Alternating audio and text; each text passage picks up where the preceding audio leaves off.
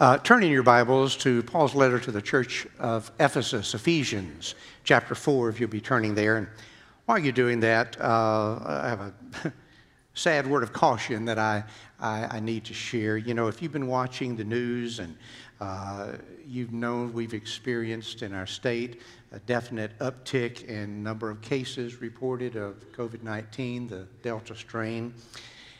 In our area, uh, there's been an uptick as well, not drastic, but there has been. Uh, there was a six week period of time that we were uh, averaging less than one a day. Now we're averaging about two a day for the last two weeks. This is not a cause for alarm, but for caution. I don't see any reason to go back to the protocols we suffered under last year just yet. However, please be cautious in your interaction with folks. Uh, be aware of any symptoms you might have. Uh, be keep comfortable distance and wash your hands often and and generally just seek to be safe until this thing passes and and we sincerely hope that it will and it will do so very very quickly. We're back to our study that we're doing on Satan's best lies. Satan's best lies, and he's got some good ones. We have learned that Satan himself is a liar. It is his very nature. If he has DNA, that is his DNA. That is who he is. That's what he does. And any lie has its origin in him. He despises God's truth and has a counterfeit for every glorious truth the Lord offers. And so, because of that, we're called on to be extra careful, and especially in these days. And that's where we come to Ephesians 4 and verse 14. Paul writes that we should no longer be children, tossed to and fro, and carried about with every wind of doctrine by the trickery of men in the cunning craftiness of deceitful plotting. That is the warning from the Word as we've looked at some of Satan's best lies. We looked on July 4th because he would like us to think that nationalism and patriotism are the same thing, and they so very much are not.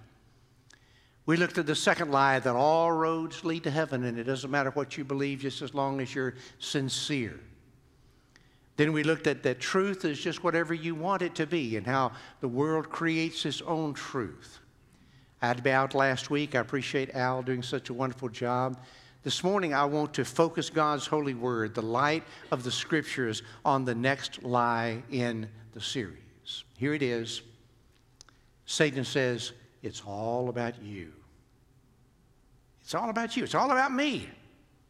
It's all about what I want and what I need and what I hope for and my dreams and my preferences. It's all about me. This is not a new lie.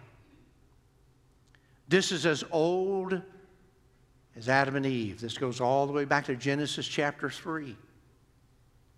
Satan came and he was changing the specifics of the things that God had said and tempting Mama Eve. And verse 6 says that when the woman saw that the tree was good for food and that it was pleasant to the eyes and that the tree was desirable to make one wise so when she saw that, she took of its fruit and she ate.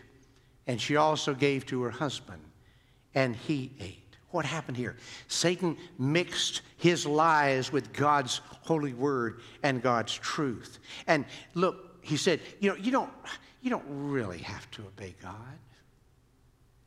He hadn't really said that, has he? He offered her life on her own terms. God was restricting her freedom. Didn't He give her and Adam the command of all of the garden?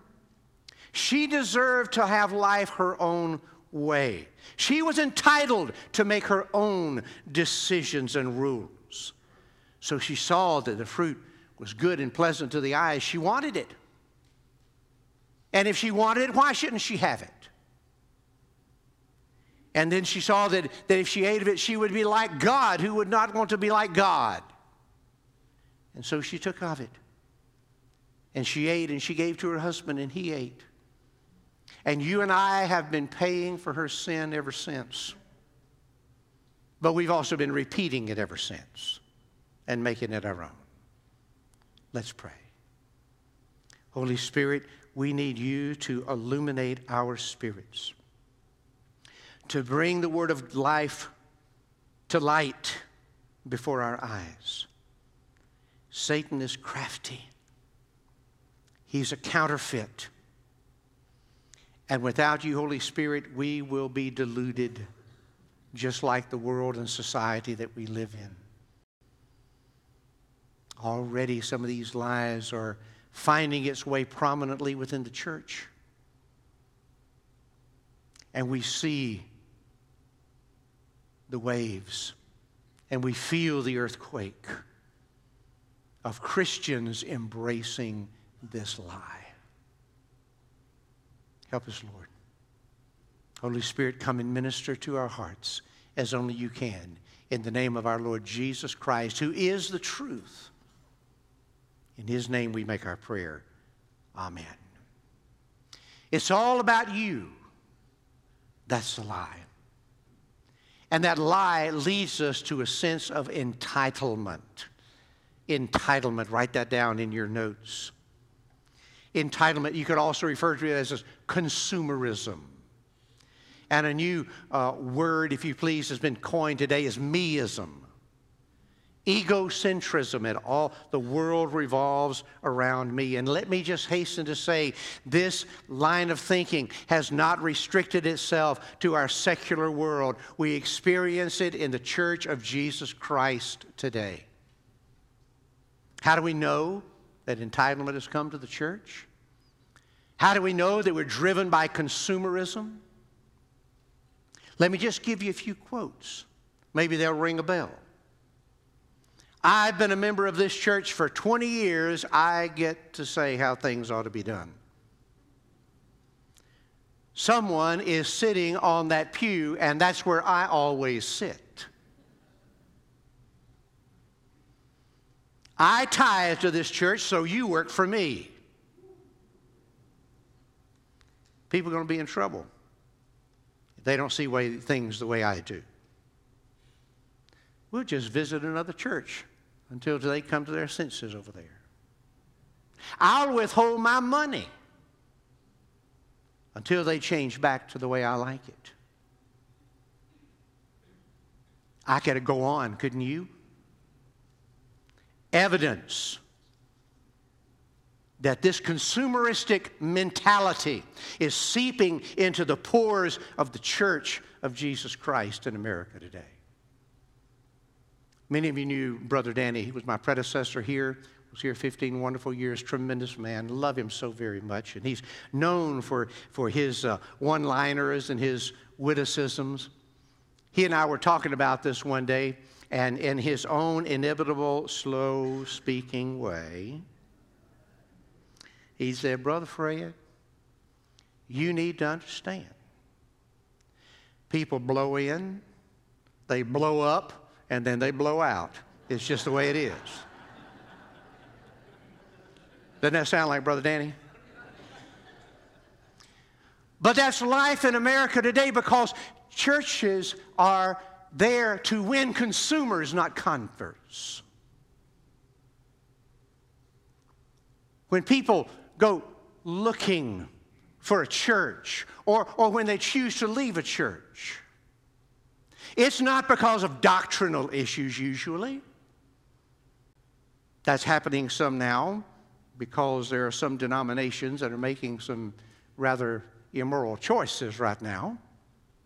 But mostly people don't, don't leave a church because of, of a lack of doctrinal integrity.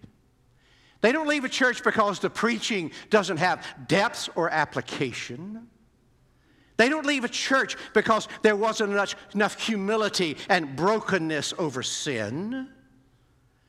They don't leave a church because there was not opportunities for service. They leave a church because it wasn't meeting my preferences and my needs and my expectations, which has absolutely nothing to do with the eternal Word of God. And listen, that's why people choose churches too. They'll do it my way.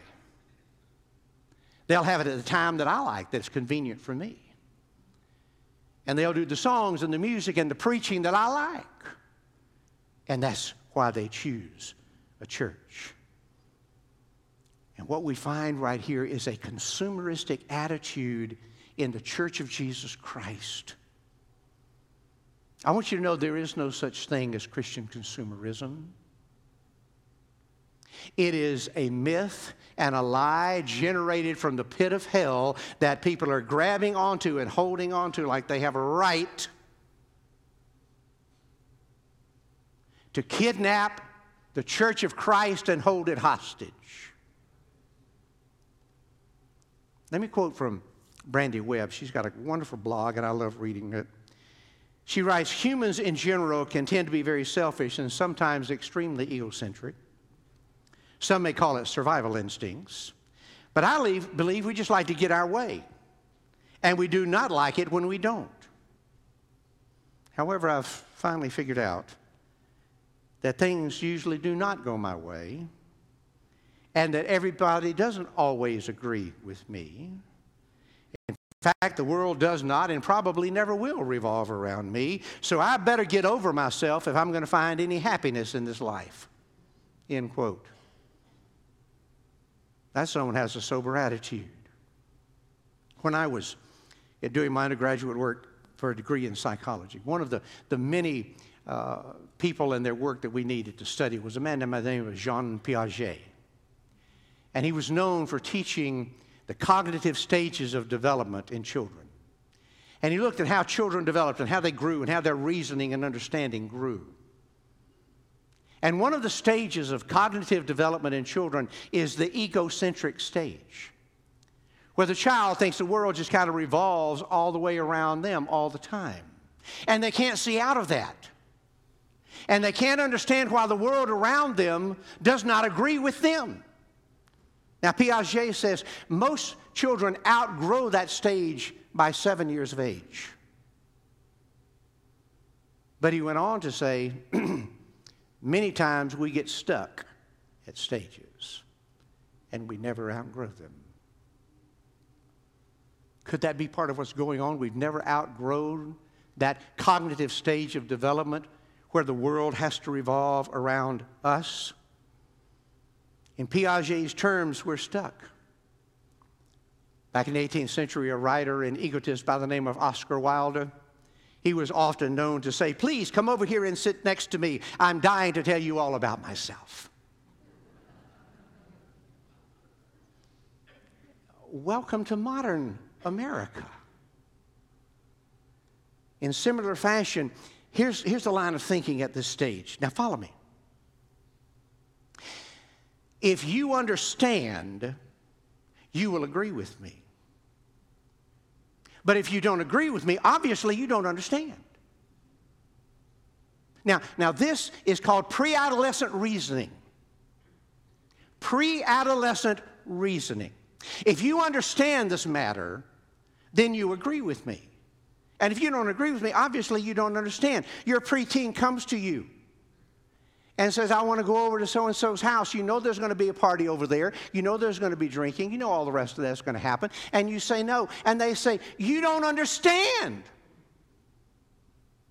If you understood, you would let me go. But because you won't let me go, obviously you don't understand. It's inconceivable that you could understand and not agree with them.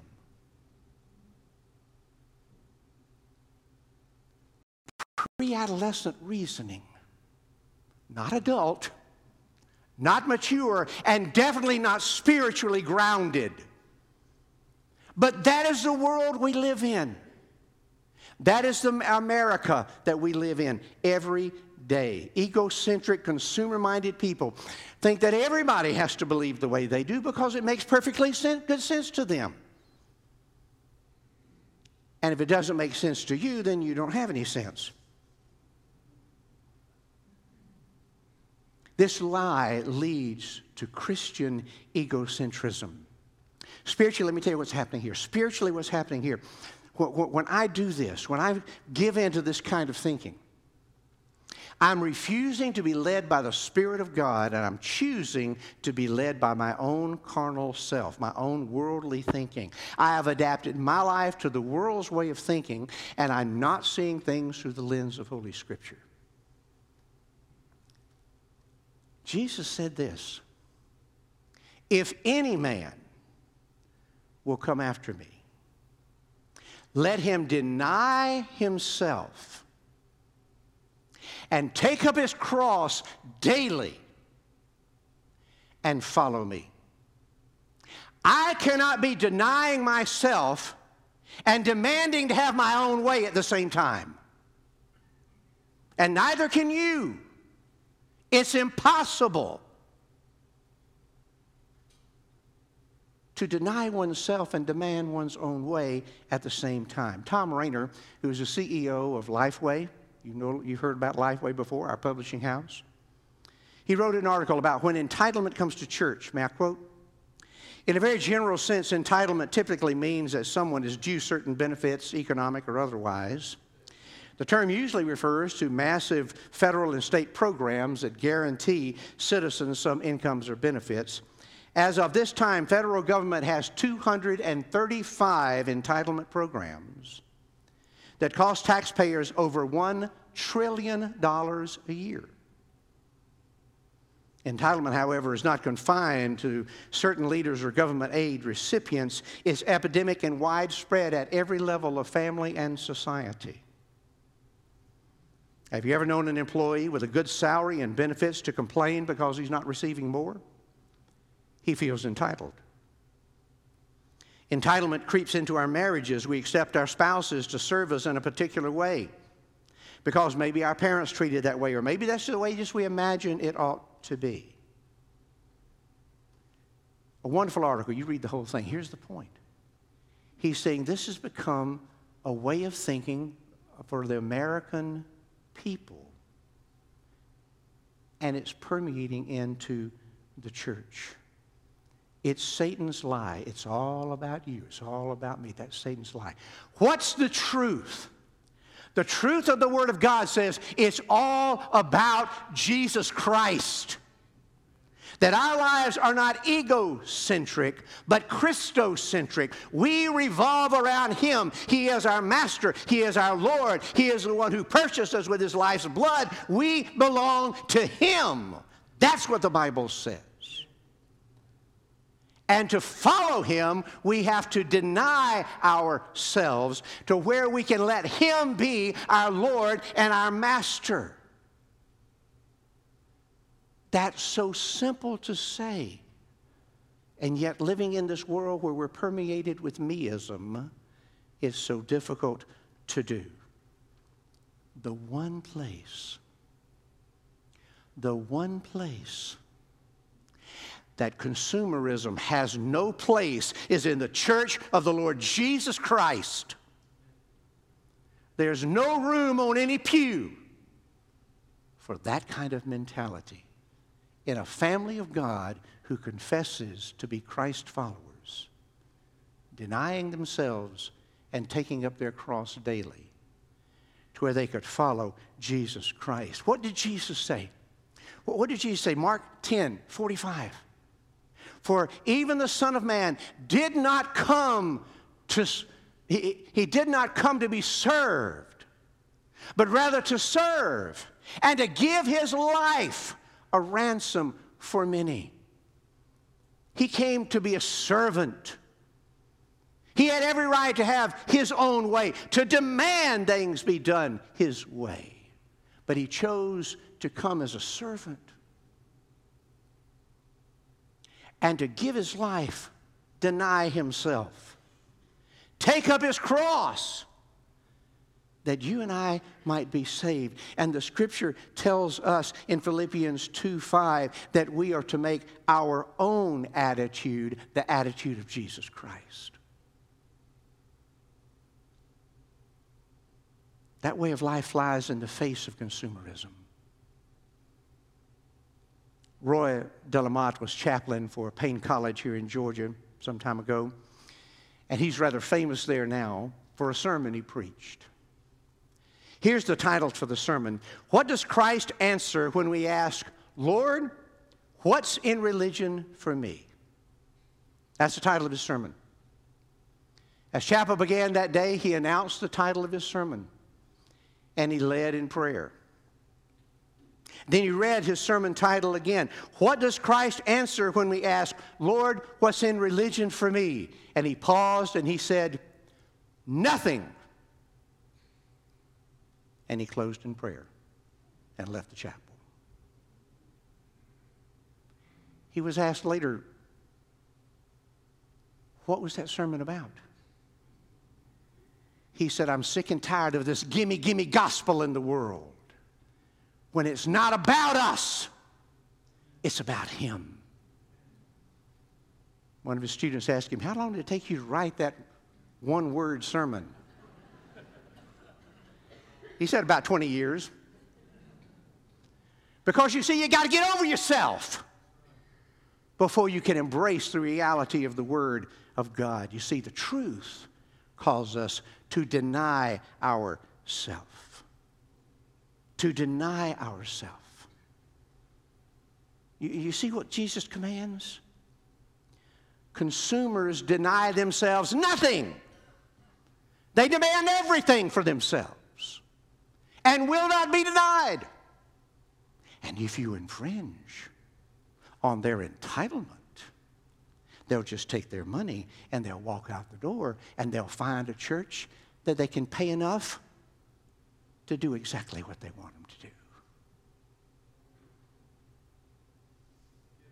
Consumerism in America has come to church. Has come to church. Christ calls us to deny this temptation, and, and when we do, we take up our cross. The cross is a symbol of death. We agree to die to our entitlement, to die to this consumeristic meism we die to that. Authentic, real Christianity, biblical faith says we consider ourselves dead to sin and alive only to righteousness. We present our bodies as living sacrifices unto God, which is our reasonable service. We seek first the kingdom of God and his righteousness. We put away sin. We walk in humility, putting others' interests ahead of our own. We live our lives around the gospel of Jesus Christ. We keep ourselves unstained from the world. We will not befriend the world. We follow Christ unconditionally. We embrace the suffering that comes along that. And we mourn over our sin and we repent of it in dust and ashes. But that doesn't sound like Christianity in America today. Because that's not self serving, that's God serving and others serving. Which sure does look like the Bible as I read about it the church the way I read about it in my Bible. The truth leads Christians to serve. Servanthood is what dominates the lives of genuine church members. Putting others first is our first priority. Entitlement has no place in the body of Christ. There's no place for a self serving attitude. To the contrary, we're to give ourselves cheerfully in service of others. Now, these entitlements are going to continue in the federal government. I see no time that they're going to end. Marriages are going to continue to fail because of this consumeristic mentality. Employees are never going to be happy. They're never getting enough. They're never being paid what they're worth. But entitlement has to end in the church of Jesus Christ. Countless believers went to church this past weekend. Most of them were not concerned with the style of the music. Most were not concerned at how long the pastor preached. They were not the least bit concerned if the budget reflected their self interest. Because these were brothers and sisters in Christ in the persecuted church, and the only thing that mattered was gathering together as a body of Christ and giving themselves to the absolute service of the Lord Jesus Christ. Right now, we're not under that kind of persecution here. I want us to have a spirit of consuming servanthood in our church because biblical faith revolves around Jesus Christ. You know, you, you know how, we've, how we've taken even that and changed it? If I were the only person on planet Earth, Jesus would have still come and died for me. Now, that's absolutely true. But it's not about you. The only faith on planet Earth where God sacrifices himself for his creation is Christianity. You are saved because God took the initiative to die for you, to pull you and draw you to himself, to declare you just and no longer condemned. This originated out of him. He did not do that for you, he did that for himself. Because it pleased him in his plan from before the world began to make a way that you might be saved. He loves us individually, He loves us collectively. But our service is what brings him glory. Our salvation is to bring him glory. Our lives are to bring him glory because he saves us from life being about us and frees us to life being about him. Why else do you think our missionaries leave and go to foreign fields? About them? Oh. Why else do people live, leave lucrative careers to go and be engaged in Doctors Without Borders or be engaged in, in representing people pro bono because they're believers in Christ? Why, why do you think people sacrifice? It's because it's not about them. It's about Christ and what he wants. D.L. Moody was famous for saying this God sends no one away empty except those that are already too full of themselves. The truth sets you free.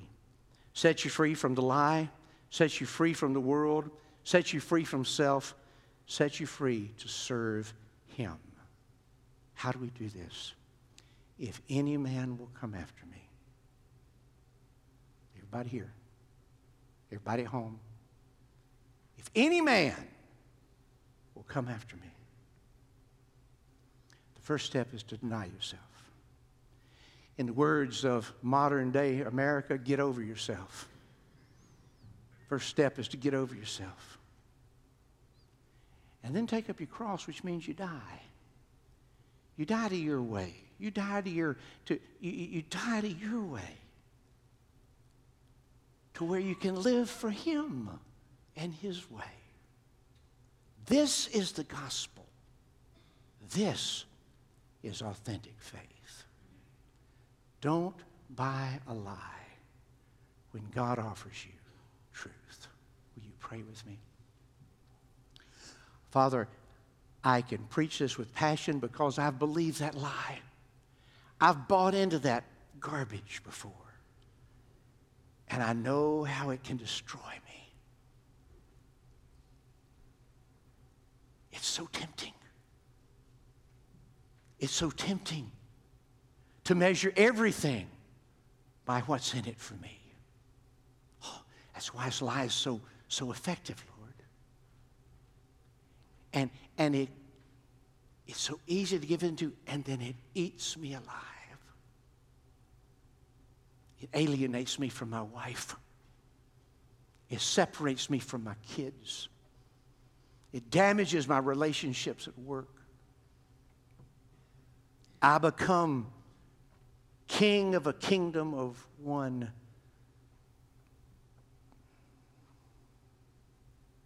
Which is exactly what Satan wants. God, forgive us for making life and especially for making church all about us. You call us here to go forth and serve.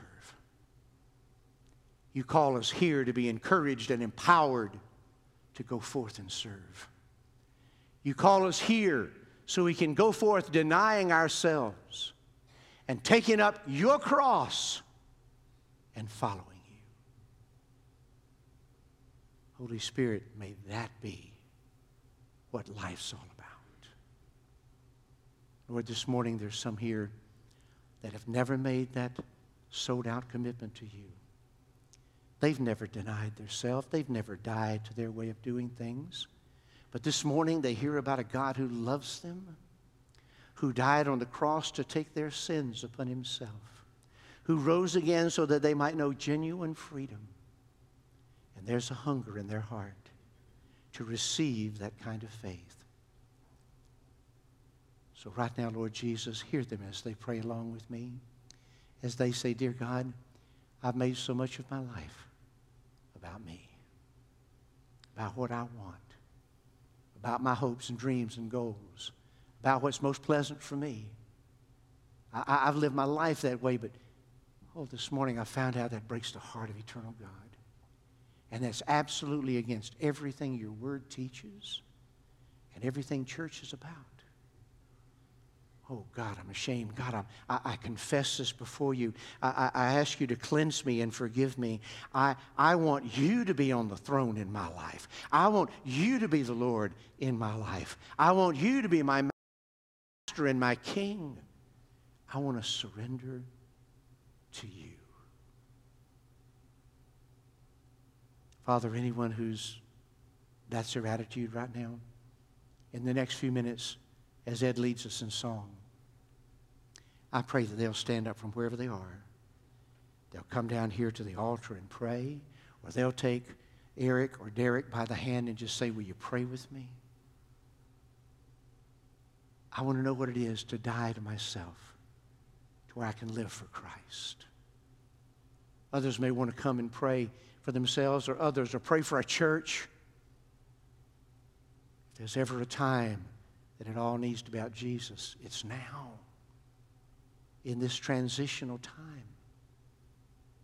Maybe someone would join our fellowship. Lord, this is your time.